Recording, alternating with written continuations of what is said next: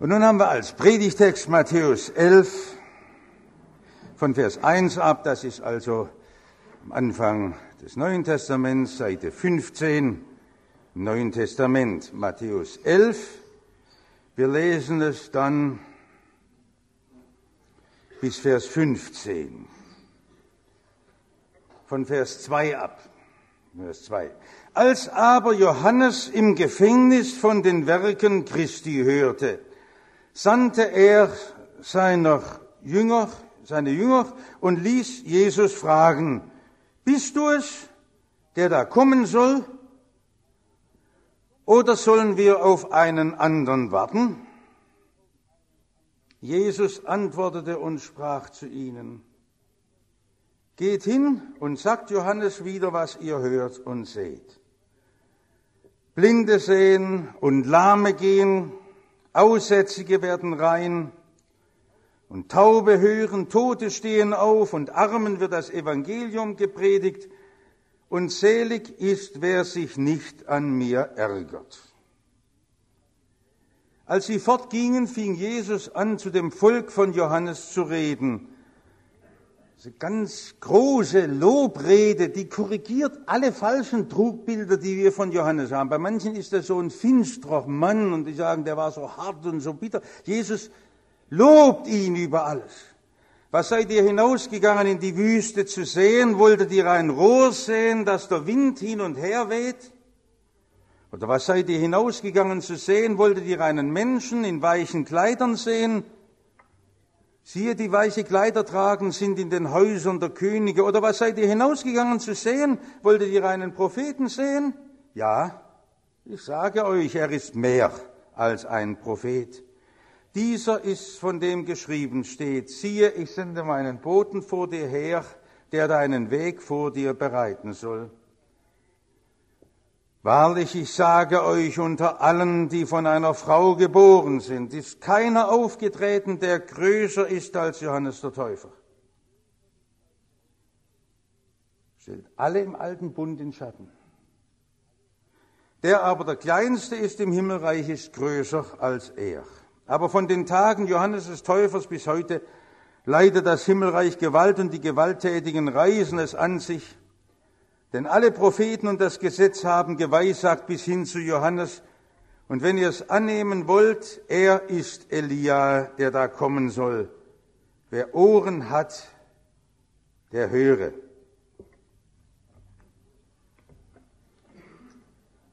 Das war vor einigen Tagen schon ein Schrecken, Viele haben davon gesprochen, als plötzlich in der Süßwarenindustrie gestreikt wurde. Und manche haben schon besorgt gefragt, ob jetzt Weihnachten ausfallen muss. Andere haben beruhigt, abgewinkt und gesagt, alles nicht so schlimm. Die Lager sind noch dicht gefüllt und die Produktion ist eh schon auf den Osterhasen umgestellt. Tut alles nicht so weh. Aber es ist doch schön, wie in diesen adventlichen Tagen unsere Gedanken immer schon bei dem Feiern sind, bei dem, was uns Freude macht.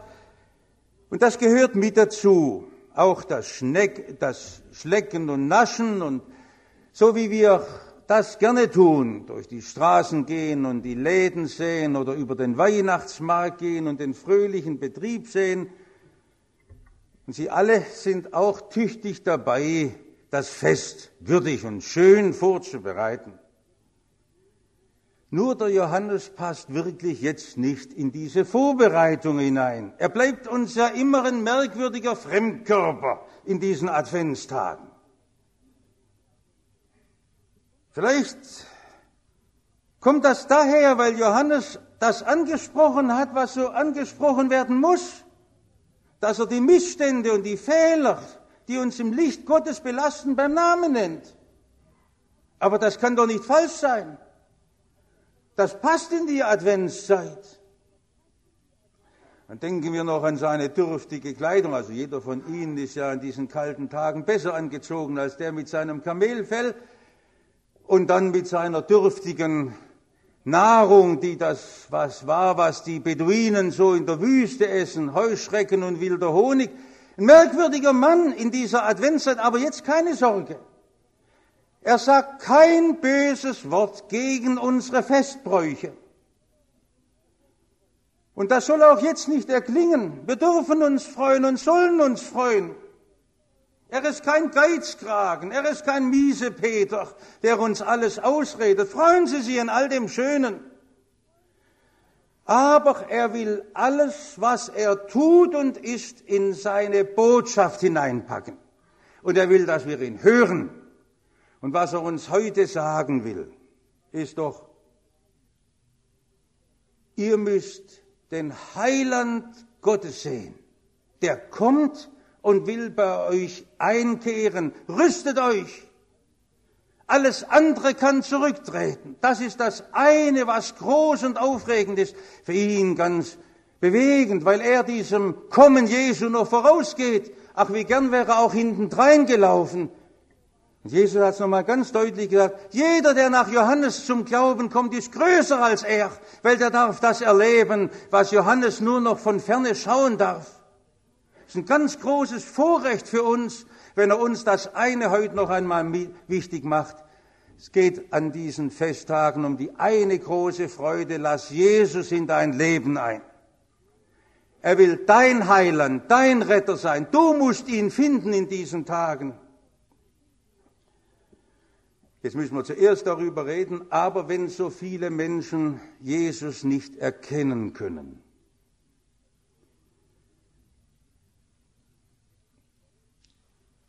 Da wird erzählt, wie um dieses Gefängnisfenster offenbar, so kann man sich vorstellen, da waren die Gitterstäbe und da kommen die alten Freunde von Johannes dem Täufer, die mit ihm lange Zeit in der Wüste zusammengelebt hatten. Und dann hat er sie zu Jesus geschickt. Und die kommen eines Tages zurück und sagen, Johannes, wir haben Zweifel, ob Jesus der Richtige ist.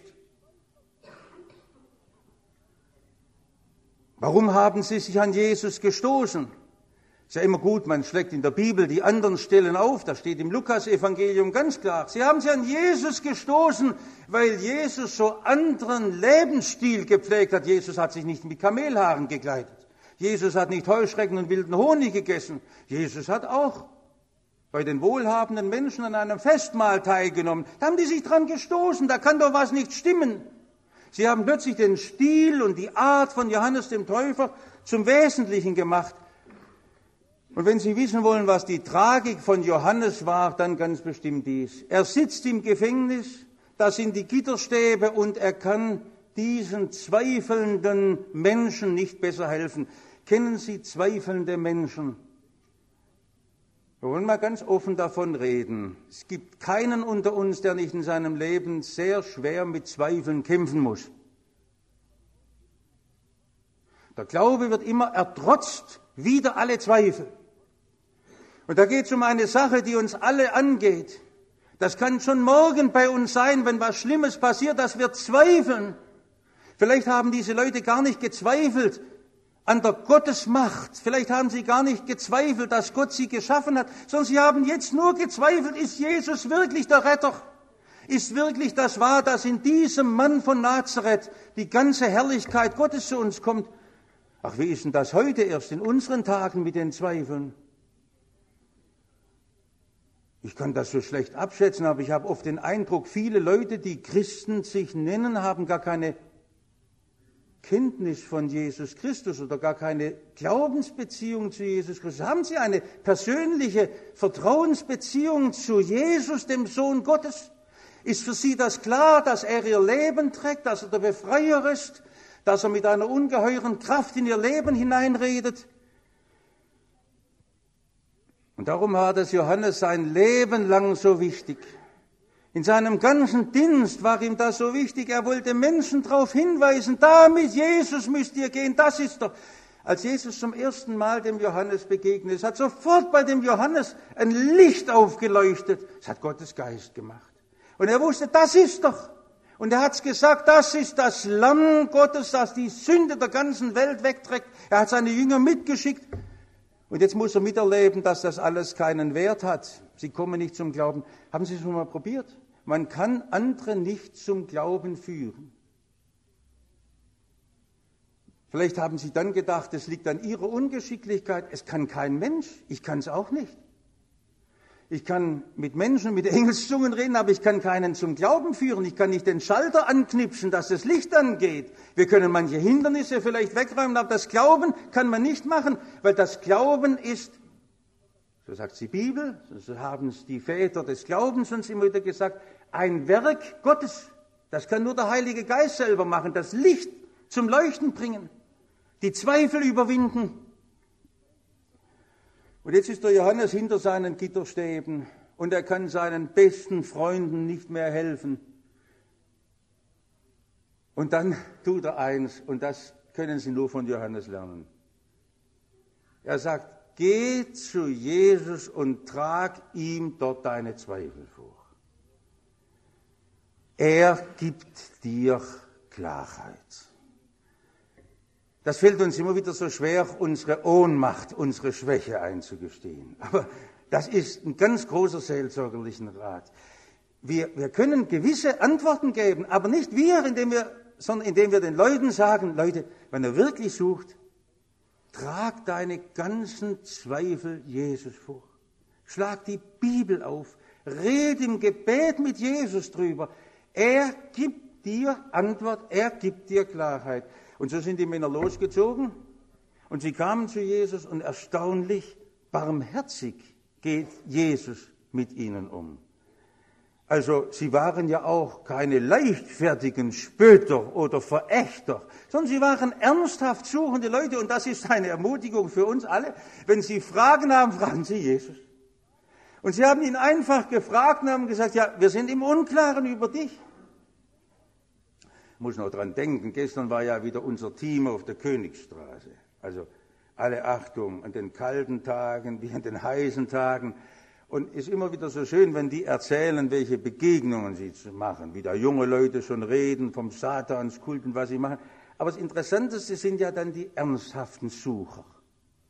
Die sagen, ich habe ja so Fragen in meinem Leben und da komme ich nicht klar. Und das ist jedes Mal die gleiche Schwierigkeit wie beim Johannes. Wie macht man das, dass man andere suchende, ernsthaft suchende Leute so weiterführen kann? Man würde ihnen gern die Entscheidung abnehmen, aber jeder muss selber suchen. Du musst bei Jesus klar werden. Und was kriegen dann die Leute für eine Antwort bei Jesus? Jesus weist sie nur auf seine großen Taten. Jetzt meinen sie nur nicht, das sei ein Ausweichen Jesu, im Gegenteil. Da sagt Jesus, guck mal, wie mein Wort hineinredet, dort, wo die Krankheit einen Menschen zerbrochen hat, wo einer verzweifelt am Leben. Guck doch mal her, in dieser Trauerstunde, wo sie den Sarg hinaustragen, und dann mein Wort spricht hinein. Also mir geht das immer wieder so, wenn ich das miterlebe in ihrem Leben und unter den Belastungen, in denen sie leben, wie sie das miterfahren und entdecken, wie plötzlich Jesu Wort lebendig ist. Und wie man unter einem ganz enormen Eindruck steht, Jesus ist ein mächtiger Herr, er hat Kraft, er kann das alles lösen, was für uns unlösbar ist. Und so kommen diese Jünger des Johannes begeistert zu dem Täufer zurück und sagen, wir haben es erlebt und das Allergrößte, den Armen wirds Evangelium gepredigt. Menschen, die keine Hoffnung mehr haben, die sich versündigt haben an Gott, die überhaupt keine Chance mehr haben, vor Gott zu bestehen zu können, denen wird das Himmelreich zugesprochen und die Türe aufgestoßen zum Paradies. Faszinierend, was Jesus gibt. Also bitte nicht über Jesus reden, mit Jesus reden. Und dann hört auch die Worte, die Worte von Leuten, die das heute erleben, die Zeugenworte. Das ist ja so schön, wenn wir uns treffen im Gottesdienst. Wir haben alle doch hoffentlich wieder neue Erfahrungen mit Jesus gemacht, wie sein Wort uns tröstet, wie er uns mutig macht, wie wir durch Anfechtungen durchkommen können. Es ist ein lebendiger Herr und Jesus erweist sich durch seine Taten. Also wenn man nicht mehr glauben kann, man muss zu Jesus hin. Aber jetzt ein zweiter Punkt, man muss durchbrechen. Man muss durchbrechen durch alle Zweifel.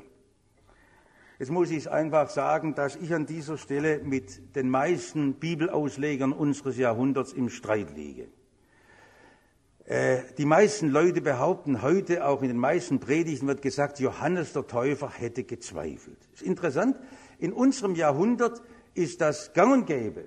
Wenn Sie die 19. Jahrhunderte Schriftausleger lesen, egal wenn Sie wollen, etwa Bengels berühmten Gnomon oder Martin Luthers Auslegung oder Chrysostomus, den alten griechischen Kirchenvater, alles hat Johannes hat nicht gezweifelt, schon so wie ich es Ihnen darstelle, seine Jünger haben gezweifelt.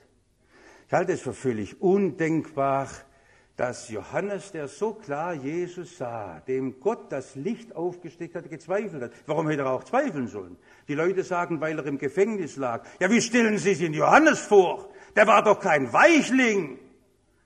Der war doch kein Luxusmensch, der wollte nicht auf dem Sofa liegen. Johannes wusste, er muss wachsen, ich muss abnehmen. Für ihn war es völlig klar, sein Leben endet unterm Schafott. Ihm wird der Kopf abgeschlagen. Das war doch für ihn keine Glaubensanfechtung.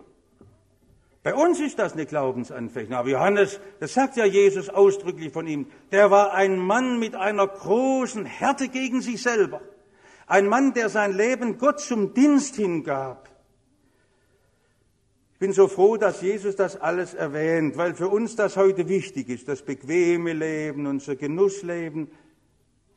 Aber ich bin dankbar, dass Jesus das nochmal hervorhebt. Wer glauben will, der muss hart gegen sich sein. Johannes war keine Wetterfahne. Schon darum glaube ich gar nicht, dass das denkbar ist, nach dem Zeugnis Jesu, dass er plötzlich an Jesus irre geworden wäre. Er war nicht ein Halm, den der Wind hin und her bewegt. Er war ein Fels in der Brandung.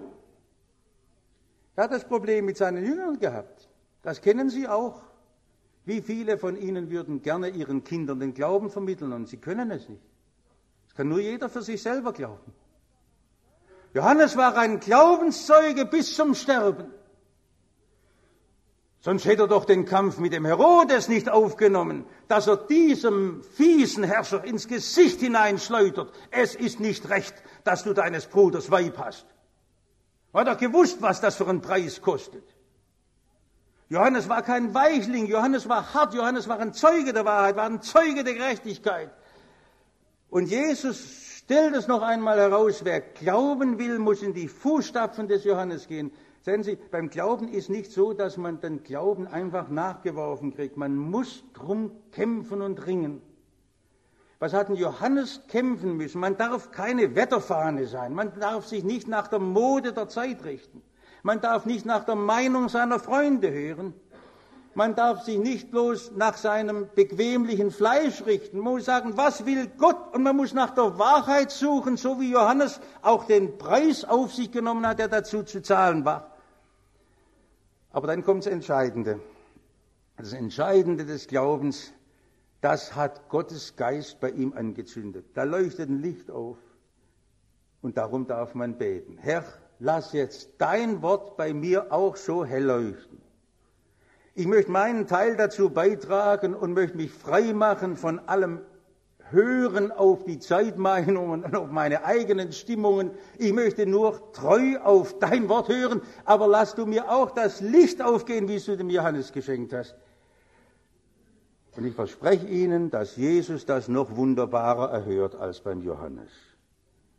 Das hat Jesus ganz deutlich gesagt. Johannes gehört noch als der Größte aus dem alten Bund doch zu der Zeit vor Jesus. Was ist das, wenn Sie hier sich sonntags versammeln und nur auf dieses schlichte Holzkreuz schauen und wissen, sein Kreuz bedeckt meine Schuld? Woher wissen Sie denn das? Weil es Ihnen der Geist Gottes groß macht. Sein Blut macht helmig und rein. Ich bin versöhnt mit Gott. Und der Jesus mit der Dornenkrone ist mein lebendiger Herr. Und dass Sie es wissen können bis zu den letzten Minuten Ihres Lebens, auch im Sterben kann mich nichts mehr aus der Hand Jesu reißen. Er ist der, der mich hält und der mich durchreißt zum ewigen Leben. Woher wissen Sie das? Weil Gott unser Glaubenslicht zum Leuchten bringt. Und man muss durchreißen, man muss durchreißen, man muss Zweifel überwinden. Jesus sagt klar, selig, der sich nicht an mir ärgert. Wenn Sie sich an Jesus reiben, wie er in der Schrift zu Ihnen redet, können Sie nicht selig werden. Jetzt dürfen Sie kämpfen und ringen drum. Er will zu Ihnen reden. Er will, dass sie zur Erkenntnis der Wahrheit kommen. Und er gibt ihnen seinen Geist dazu. Machen Sie es ganz fest. Und er will zu ihnen reden. Und dann bekommt man, das ist das Letzte, was ich noch sagen will, einen ganz grandiosen Durchblick. Wer Jesus erkennt, der hat plötzlich eine ganz neue Weltschau. Sie können ihr Leben nicht mehr anders sehen, als dass sie sagen, meine Zeit steht in seinen Händen. Sie können das Sterben nur noch sehen und den auferstandenen Jesus davor und das geöffnete Grab. Wenn Sie in die Zukunft denken, Sie wissen, Jesus lebt. Er hat alles in seiner Hand. Der Schlüssel zum Glauben ist Jesus-Erkenntnis. Da waren Johannes so klar. Mich drückt das sehr, wenn ich denke, wie viele Leute werden in den Weihnachtstagen in einen Gottesdienst kommen und sagen, schön. Sagen, nein, ist nicht wichtig, ob schön ist. Die Kerzen sind nicht wichtig und die Stimmung ist nicht wichtig. Siehst du Jesus, den Heiland Gottes? So wie Johannes der Freudenbote sein wollte, der das kommende Hochzeitsfest ankündigt. Dass Menschen nach Hause gehen und sagen, ich habe Jesus gefunden und habe alles. Zum Leben und zum Sterben. Wir haben überlegt, weil ich immer gern Geschichten erzähle, wie ich es Ihnen erzählen kann, vielleicht mit einer Geschichte. Wir singen ja jetzt immer wieder die Adventslieder. Und da ist auch ein Lied dabei, die jungen Leute, die müssen immer ein bisschen kichern, weil da was von den Reichsgenossen steht. Was ist das? Genosse und Reich und so. Das sind Leute, die zum Königreich Jesu gehören. Und wir hatten dieses Lied gedichtet. Das ist doch Johann Rist. Schon in seinem Elternhaus in Hamburg hat der Vater die Türen des Pfarrhauses aufgenommen und die Geisteskranken hereingelassen. Therapie versucht, an den Schwermütigen und Gemütskranken. Und der junge Johann hat neben seinem Pfarramt her eine Liebe gehabt, Medizin zu machen und den Kranken mit den Medikamenten beizustehen. Sein ganzer Garten in Wedel bei Hamburg, ist heute ein Teil von, von Hamburg, war ein Garten für Pflanzen, Heilpflanzen. Und dann ist 1643 der Dreißigjährige Krieg über Hamburg hinweggegangen. Elf Völker haben getobt. Tataren und Türken und was alles da war und haben dieses Pfarrhaus zusammengeschlagen. Doch Garten mit den herrlichen Pflanzen war alles eine Wüste. Und dann kam die Krankheitszeit, die Pest. Christ lag selber krank. Aber da Riss das Lied gedichtet, auf, auf, ihr Reichsgenossen. Jetzt seht das doch in eurem Elend, der König kommt.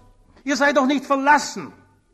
Und dann spricht er in diesen Versen, wir singen sie heute gar nicht mehr, vom Kriegselend, von der Schinderei und von den Krankheiten und von den Todesqualen. Aber dann kommen die Verse, auf ihr betrübten Herzen, der König ist gar nah, hinweg all Angst und Schmerzen, der Helfer ist schon da. Seht, wie so mancher Ort hoch tröstlich ist zu nennen, da wir ihn finden können im Nachtmahl taufen. Da sprachen immer vom Chaos und von der Zerstörung.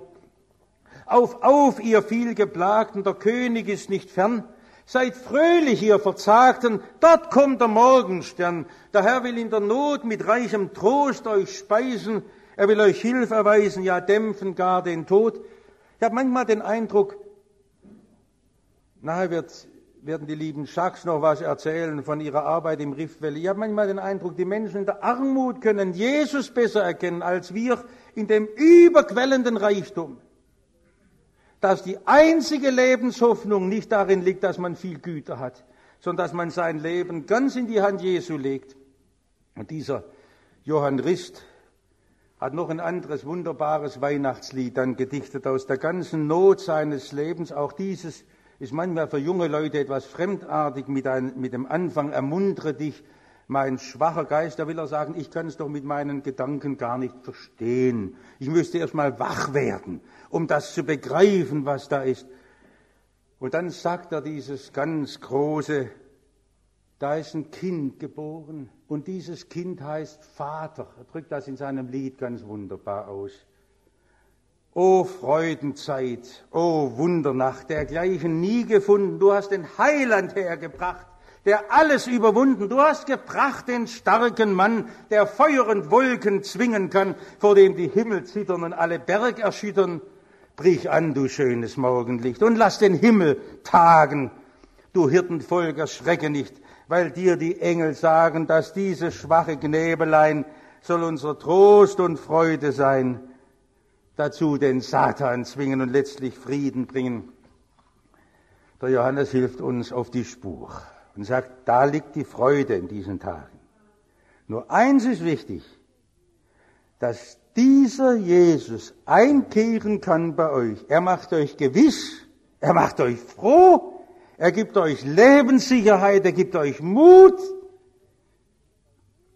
Und ich darf die Türen weit aufmachen und sagen, komm Herr Jesus, kehre bei mir ein. Amen.